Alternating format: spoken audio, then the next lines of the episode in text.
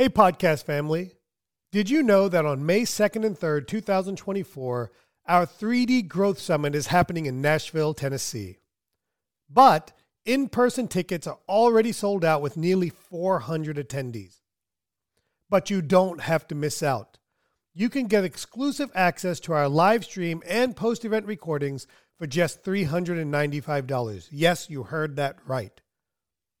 For a single fee, you and your entire dental team can learn from our industry leaders with online recordings available after the event. So secure your spot now before it's too late by visiting www.3d-dentist.com slash 3D Summit or give us a call at 855-332-2285 and get your tickets for the live stream and event recording today. Now, let's get to this week's episode. Welcome to T Bone Speaks with Dr. Tarun Agarwal, where our goal is to change the way you practice dentistry by helping you achieve clinical, financial, and personal balance. Now, here's your host, T Bone. Hello, everyone, and welcome for another week and another episode of the T Bone Speaks podcast. As always, I'm joined by my faithful co-host. You haven't cheated on me Only- yet. Only one. you haven't quite cheated on me yet, but that's okay. Uh, but listen, this week we have a phenomenal guest. We're going to be talking with Dr. Chris Barrett, who runs a practice called Brightly Dentures and Implant Center in Scottsdale, Arizona. And I wanted to bring Chris on because I met him, you know, I've seen him on Instagram and Facebook and in social media, kind of like we've seen everybody. But I finally got to meet him a few weeks back on a trip out to Implant Pathway, uh, a few weeks ago in, in Phoenix. And, uh, we really got to talking and, uh, he's doing some unique things. And I really wanted to bring him on and, and talk about it. So if you're trying to grow your implant business, this is a great interview. If you're trying to move your practice towards doing lots and lots and almost exclusively implants, this is definitely a great interview for you.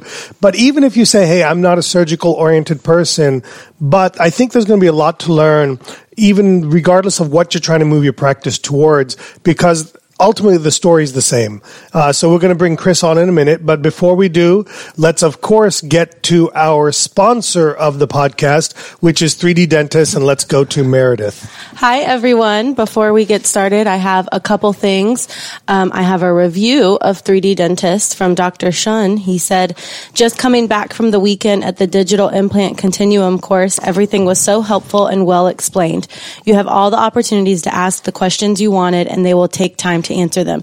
Tarun and the instructors and mentors were very hands-on and great at showing you the tips and tricks.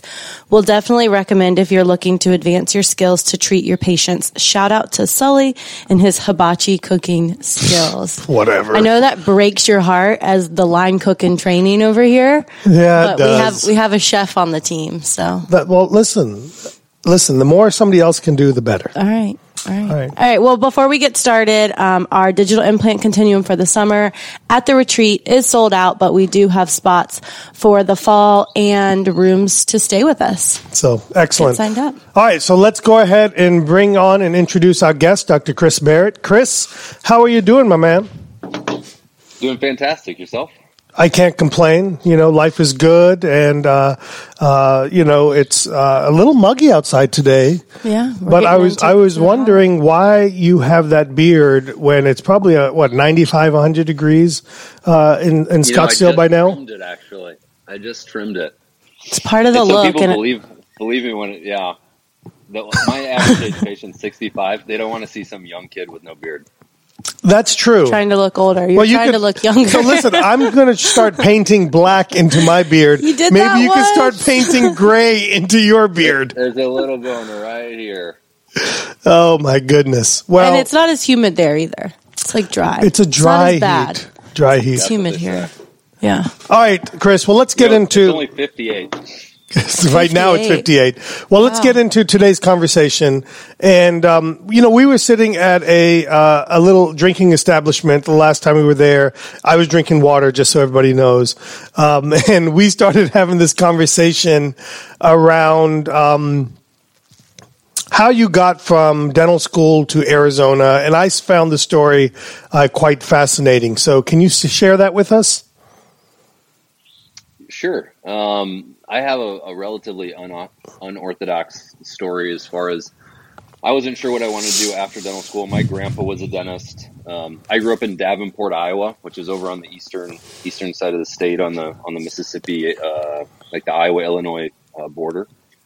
Um, so after dental school, I thought about maybe going into a specialty, um, trying to do something like oral surgery. Um, more I wasn't sure what I wanted to do, so I did a GPR. Everyone that uh, I kind of it as a mentor in dental school that had done a GPR really enjoyed really enjoyed their time. So after the GPR, I ended up going out to uh, Colorado, and all my siblings had moved out there. Um, and it was just one of those things where uh, I I'd kind of found myself in a, in a pros practice. It was a solely restorative um, office with three GPs, and they taught different levels of basically occlusion, full arch uh, dentistry, um, and it was heavily based in, out of uh, this, these gnathological principles um, that were founded by this kind of famous prosthodontist named Niles Guichet. Mm-hmm. So I spent th- three years there, and um, it was I didn't know I needed it at the time, but I 100% needed that as far as understanding joints and muscles and occlusion, and it really helped me understand uh, treatment planning comprehensively. Um, and and then I went through a divorce, and I ended up switching practice. To, um, I had put kind of all my surgery stuff on the shelf for those three years when I was with that practice and I ended up joining a buddy who was a few years ahead of me at Iowa, and um, got into doing implant surgery, doing both the surgical and the restorative side of it. And at that point in time, after my divorce, I ended up living with a um, a BioHorizon rep, which um, throws like a little interesting thing into the story as far as that opened the, up the door as far as um, just new contacts. I was actually listening to the AAID podcast with uh, Justin Moody and Danny Domingue and one of Moody's, um, you know, when Moody was doing all his training, he was running around with a guy named Mike Frymuth, and they did a lot of their training together, Kois and Mish and all this other stuff. So Mike became a really big mentor of mine, and I spent a lot of time in his practice, as much time as I could, just trying to see what this guy was doing, and that really stretched my mind as far as what was possible. Um, he's a high level Kois trained dentist that was doing full arch implant dentistry in one room and doing a set of veneers in another room and checking hygiene in another room. And I was like, wow, this this that sounds horrible to me. amazing. that sounds like your days. Yeah. that sounds like my day this week. Yeah. I was not happy about it. Yeah, it's not something that I I really wanted to do, but it, it allowed me to see that there's lots of potential as far as uh, what you could do as a general dentist. And so I ended up kind of um, through that contact, uh, I ended up meeting Moody, and then subsequently went up and took over Moody's implant practice in Rapid City, South Dakota. At that time, I was um, flying down to Arizona to help uh, mentor down an implant pathway, and then um, had two kids back in Iowa, so I was flying back to Iowa to see the kids once a month, and so after a year and a half or so, two years, it was one of those things where it made more sense to be down in Arizona full time. Just um, it was just going to be a little bit of an easier home base. Um, so two years ago, I moved down here and then ended up partnering with a private equity group to start uh, a implant focused office that's something between like a clear choice and affordable dentures. Um, and we do everything implant related, no restorative dentistry as far as crown and, Crenham Bridge or root canals or anything like that. Um, and so we started January of uh, 2020 and then the plan is to open some more offices, and we just had our second location open in Milwaukee with Dr. Frank Caputo. Um, and then the plan is a couple more offices here in the Valley, and we have a couple other guys lined up um, in different parts of the country that want to join the team. So let me ask you this: um, a lot of dentists, a lot of people in general, they want to make a they want to make a physical move to another city but there's a lot of fear in doing so and a lot of um, stress in that. And it sounds like you've done it several times. Multiple. Yeah. So talk to me about how, how, did how did how did you do that? What went through your mind? How did you overcome the fear? And for you, I mean, there's there's another wrinkle in it that your kids are in another state. So so talk to us about that part of it. Yeah, it wasn't something that was planned. It was more along the lines of just feeling like I'm I'm happiest when I'm growing, and um, for whatever reason, I just feel like I've just been kind of on this like journey, just trying to learn more and be better, and just different opportunities have kind of come up. Um, it wasn't the plan necessarily to move around so much, uh, other than it's just kind of where things have taken me. Um, I remember in dental school, one of my professors, when I told him I was going to leave and go out to Denver, he's like, "Oh, you don't want to do that. You want to stay here in Iowa. You'll make plenty of money. Um, there's not that many dentists." He's like, "You're going to go out there and it's going to be saturated. There's going to be tons of competition." And I went out there and I mean, everybody kind of made it seem scary. And then you you go out there and you treat people right and you do a good job and and you start to gather a little following and and you know, I talked to some some of my buddies who are out in Southern California and it's one of those things where I think one of them commented, uh, you know, there's always room for another good dentist. So I think if you're doing the right thing and doing a good job and treat people that you want to be treated, there's there's really no issue as far as going to where you want to live and then making it happen, which was what my grandpa always told me. Figure out where you want to live and then just make it happen. You know, it's interesting you say that because um, you're in a market uh, number one, Scottsdale, Arizona, which is probably more saturated outside of Southern California, uh, probably more saturated with dentists than any other place. And then you're serving a specific niche within dentistry that has probably more competition than a lot of areas. You've got Clear Choice, you've got Affordable, you've got uh, other upstarts, you got oral surgeons, general yeah. dentists, you got people like me, you've got other companies like you. Um, I think that's a valid point to make. That it's it's uh, there's there's there's a wide open market everywhere if you really find your niche and you treat people well, you provide a fair service, and all of those things. Now, along those lines, you didn't come out of dental school with these skill sets to do full arch implant surgeries, to do full arch restorations. Walk us through kind of your what you would recommend to others or your journey in learning the clinical skills uh, that it took to get here. Sure. Um, I felt really fortunate coming out of Iowa that I had a really strong surgical background. I thought the oral surgery department there um, was absolutely fantastic. So as far as um, I'd say basic surgical skills as far as exodontia, lane flaps, suturing, things along those lines. I felt like I had a, a fairly solid, solid base. At the time going through dental school, I thought implants looked unbelievably boring. I mean, I'd watch the perio residents spend like hours drilling this hole, and I was like, "What is going on here?" And then I'd watch the oral surgery residents, and they'd just kind of fly through it uh, because they were getting on to their next case, and it was just like, I mean, I know, I don't know. Other than I think we restored, at least my requirements, it was restore two single units and then an overdenture. And well, we didn't even know what implants were in dental school, quite frankly. yeah, I just I don't know. The it was also just like this mystique where it's just like, hey, this isn't really for you. So like, don't even bother like really looking into it. And I was like, okay, I'm I have more fun just taking out teeth. So after after that, I mean, implants didn't really come on my radar until um, I was out in Colorado and I was restoring a ton of Astra cases um, because that was one of the main groups that we worked with. They worked with a periodontal office, and um, and so I just became more and more kind of fluent in the language of, of implants and implantology a little bit as that kind of opened up to me, and then spending time with uh, some of my mentors. I ended up going. I did the surgical session of Implant Pathway. Mm-hmm. I took a maxi, the Las Vegas maxi course with uh, with John Minichetti and uh, Shankar Iyer.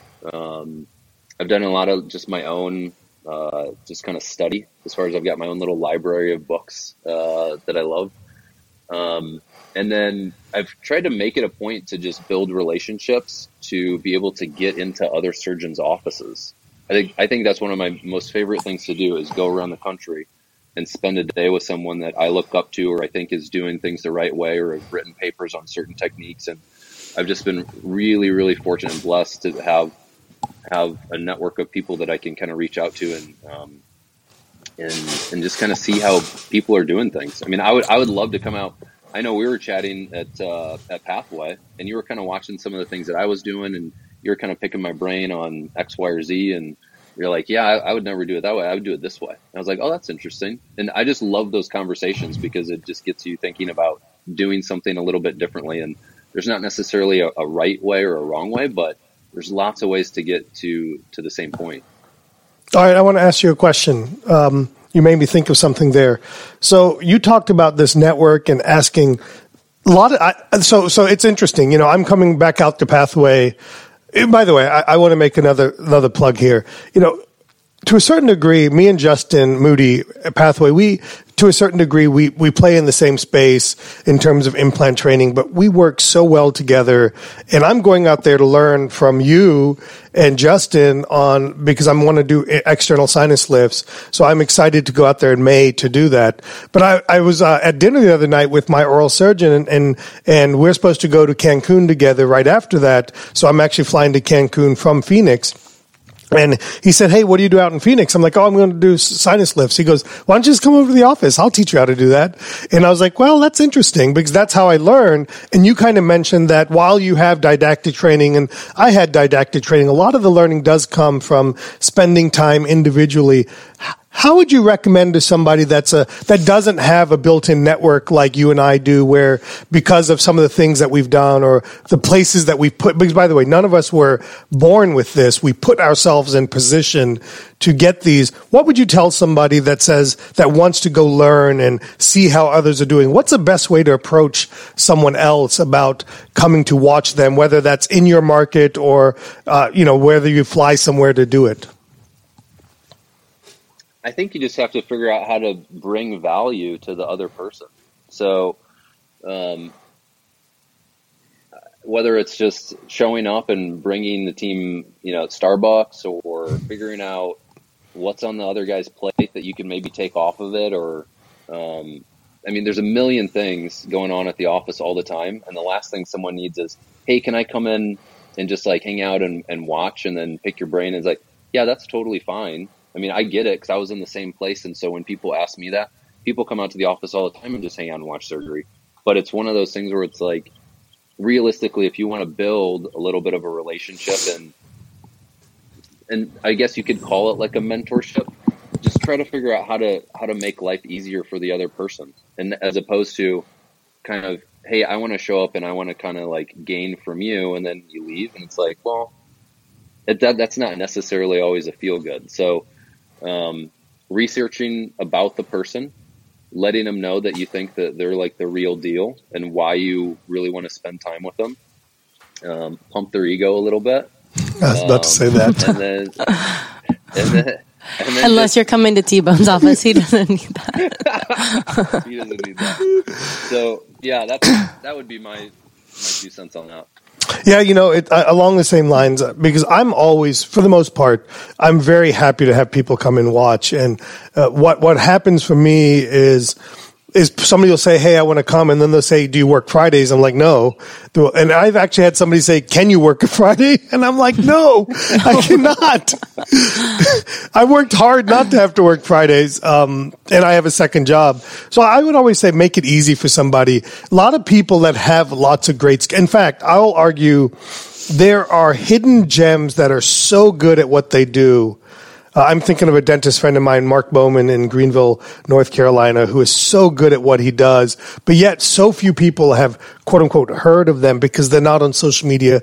They're not out there touting themselves. Sometimes we, sometimes, sometimes they need to be pushed uh, by somebody like me. I want to go learn soft tissue grafting from Mark. And, you know, I, I, just need to get on the phone and make it easy for them. Like you said, you know, say, Hey, I'll show up when you tell me to show up. I'll bring something for you and your team. I'm going to make sure you look good. I'm going to be quiet and not get in the way. You know, just, just enough to break exactly. that ice. And then once you get there, you can just do what you want to do. But I think sometimes it's getting over that fear, even as mentors, that fear of having somebody else come watch you like, Hey, it's going to be a disruption. And I think just addressing those things like, hey, I'm not here to maybe be a disruption. Uh, if something happens, I can step out of the room. You know, you tell me when to be there, what time to be there, and I'll make it as unobtrusive as, as possible. And I think that goes a long way because otherwise people think like, I mean, because the day is busy enough as it is. The last thing you really mentally want is, oh my God, I got somebody else I got to entertain while they're here. Right. And uh, so I, th- I, that that would be my advice to kind of build on what you were talking about there.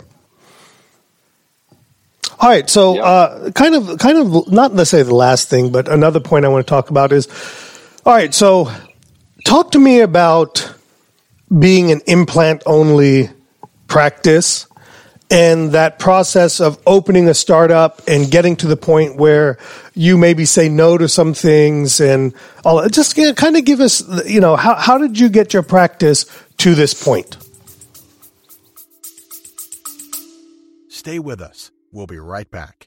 hey there podcast family t-bone here to talk about the 3d dentist digital implant continuum are you ready to start placing dental implants but feeling a bit hesitant and or overwhelmed I know that feeling. I've been there. Let's change that together.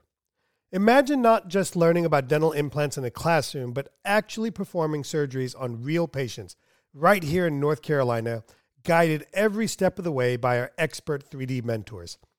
This is dental implant learning at its best, using techniques that are safe, predictable, and confidence boosting. They're exactly what I use in my own practice, so you know they work.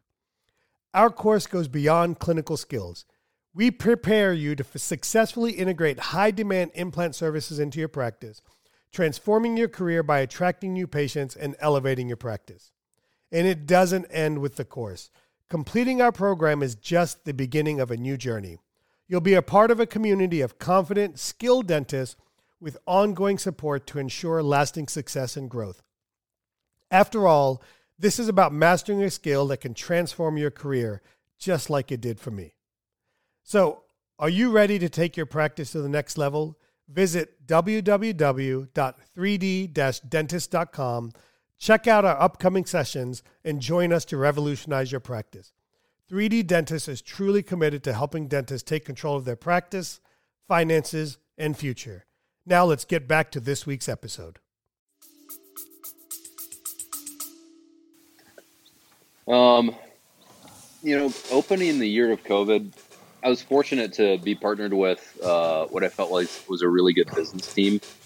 Um, they had been investors in a lot of other companies uh, prior to getting into into dental, so um, just having the good kind of outlook, having you know deeper pockets to kind of weather the storm.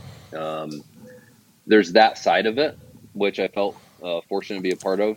I think on the other side of it, it just goes back to really trying to build um, a solid team. Uh, we don't have anyone that we started with, um, but they were the they were the right they were the right team to get us started. And then, I wanna interrupt you for a second, Chris. Was gonna, I want to interrupt. go Sorry. ahead. I think that's such an important point. Is so many people they get stuck in moving forward because they're looking for the perfect fit, and instead, what they need to look at is. Can this person get me to the next step to prove the concept, prove the point, and then whether they stay or don't stay, uh, we'll we'll find a way to get beyond that. And I think that's so important. It's it's about getting getting to that next step. And sports teams are the best at this. They'll bring in a player that is a one year contract because it gets them to the next step. And the next step isn't always winning the championship. But I continue on. I just wanted to bring out that point because it's such an important point that you can't be looking for perfect. You got to be looking for the next step. One hundred percent. So um, we had our team to start, and then subsequently, I mean, just like you're saying, we've had you know different players kind of jump in and jump out. But as far as you know, getting from you know zero to fifty k, fifty k to hundred k, as far as per month collections, hundred to 200, 200 to 300, 300 to four hundred. We had our, our best month, I don't know, two months ago, five ten or something like that. But it's just one of those things where, you know, we're catching that team, and then it's realistically like, okay, is this going to be the same team that gets us to the next step? You know, maybe not, but um, yeah, you just gotta have to keep moving. And and what is your typical day? What is your typical not, not even a day? What does your typical week look like? How how much are you working? How okay, so to kind of set the stage. Ba- okay, I'm going to ask. I'm going to give you. I'm trying to get. He wants to know what it's like with no hygiene. Okay, but they may actually have hygiene. No, my, my point being is Actually, gonna have to. Yeah, my, my point in asking some of these questions, because I'm trying to pick your brain for my own practice, is for every case you do, there is so many patients you have to see and screen to get to this point, and so many follow ups and everything to get to the final edge. So, what is a typical week? How do you structure your week to be able to be as most efficiently and to serve your market the best? Um, yeah, we were really working on that. So I think, I think trying to develop a schedule that allows us to work really efficiently um, and maximize everybody's time uh, for the patients and for myself and the team. I'm in the office or I'm down at Pathway. Is typically how it goes. Okay. So this week um, it's Monday through Wednesday, and then Pathway Thursday, Friday. Um, so we are really trying to just kind of hone processes. Like for example, when we first started out, when we were doing double arch, I'm doing the surgery and I'm also doing the conversions, Right. just because the team didn't know didn't know that part of it. Uh, we have some fantastic uh, kind of like oral surgery assistants coming from other offices, but they just didn't know any of the process stuff. So then it was okay. Train one of the assistants to do the conversion, and then we got a we brought in a lab tech. Um, so then that kind of helped out things as far as shortening appointment times. Um, we've subsequently moved on to different things. Try, again, trying to maximize our time and, and cut down on surgery time. One of the biggest issues that we run into is when I'm doing surgery, I can't be doing consults at the same time. And so it's how do you how do you dovetail these two things of keeping consults in the pipeline because that's going to be basically the lifeblood of the practice, as well as then delivering all of the care. So as we're getting shorter and shorter co- surgical times that I can step out of the room, that's going to help. But this is just a, an ever evolving process, and if you figure out how to run these the schedule as far as maximizing time and not being in the office but being really productive, I'm all ears to it. Well, I'm certainly not. I, I have my own opinions on that, but I'm not the master. You know, what I'm trying to do is have surgery days and have non surgery days or times, afternoons, blocks. Um, and as, you, as you're right about this, I think a challenge that dentists face that as they get into these more complex care cases, whether it's smile makeovers, whether it's full full mouth of general dentistry, whether it's full arch implant cases, uh, is the ability to step out of the room doesn't exist. And that's why I believe oral surgeons are the most efficient practitioners in dentistry is because they don't they they go in and they do their work and then they exit. And once they exit the room there's there's essentially no coming back. But here's what i heard from you. Because earlier you mentioned going from 0 to 50 to 100 100 200 uh, to 500 whatever the number may be is you had to train your team. So you got started with who got you there and then you had to train team and some people weren't trainable so they probably got left or left. Uh, then you added a lab technician. Talk to me about how important is it when you're starting to do a volume number of these cases is it to have a laboratory on either on on demand available or on site fully available? Well, I think with our model, serving a certain patient population with dentures, it's relatively imperative to have have like an on-site removable lab.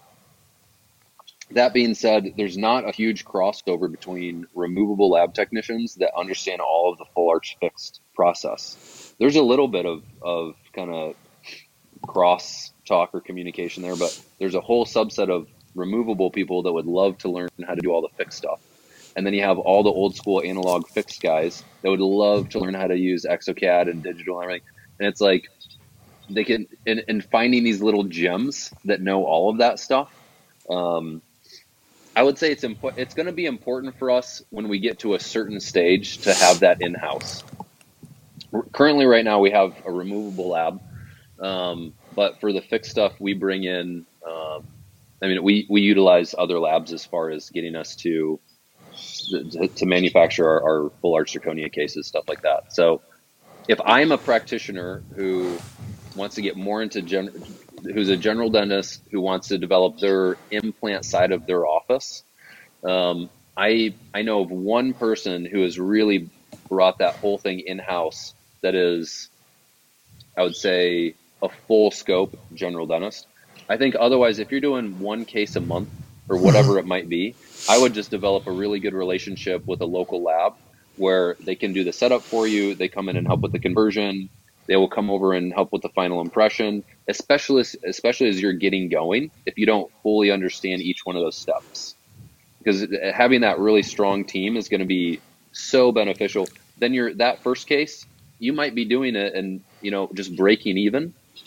That's okay. That case with your before and after photos and everything, that's going to sell your next two cases and then those next two cases are going to sell your next four cases. So I think one of those things, as far as starting off or trying to develop that that side of this with like this implant dentistry stuff, is just getting your reps in. I know I'm, I'm kind of like fading away a little bit from where you're. What, what no, no, it's no, it's but, perfect. But yeah, I, I for those young implantologists out there, just get your reps in. Yeah, no, I, I agree. Uh, thank you uh, each and every week for listening. Uh, please reach out. Let us know what's on your mind, what you want to learn, what you want us to do. You know, if this resonated with you. But listen, you, you, it's time to get up off the floor. It's up time to start breathing some normal air and, and get into that growth mindset and move back into our best lives. So have a great week, and I'll see you next week here at the T Bone Speaks podcast.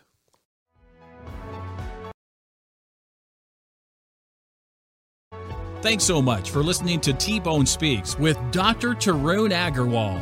Remember to keep striving for excellence, and we'll catch you on the next episode. Hey, podcast family, T Bone here. Are you a dentist looking to elevate your practice and profits? Then pay close attention. Introducing the 3D Business Mastermind, the dental business coaching program designed for dentists who want to see real results. I've walked the path of practice ownership for nearly 25 years. I know your challenges, I felt your pain. This is your opportunity to overcome the chaos, the busyness, and the financial frustrations of owning a dental practice. Imagine a dental practice where your appointment book is highly productive, doing the dentistry you enjoy, your team is self motivated, and your profits keep climbing. That's what the 3D Business Mastermind is all about. In this exclusive mastermind, you'll join a league of ambitious dentists driven to elevate their practices. You'll gain access to proven strategies, personalized coaching, and a community that understands your journey. So if you're ready to supercharge your dental practice and enjoy the success you deserve, visit www.3d-dentist.com and take the first step towards a brighter future in dentistry by filling out the 3D Business Mastermind application. Now, Let's get to this week's episode.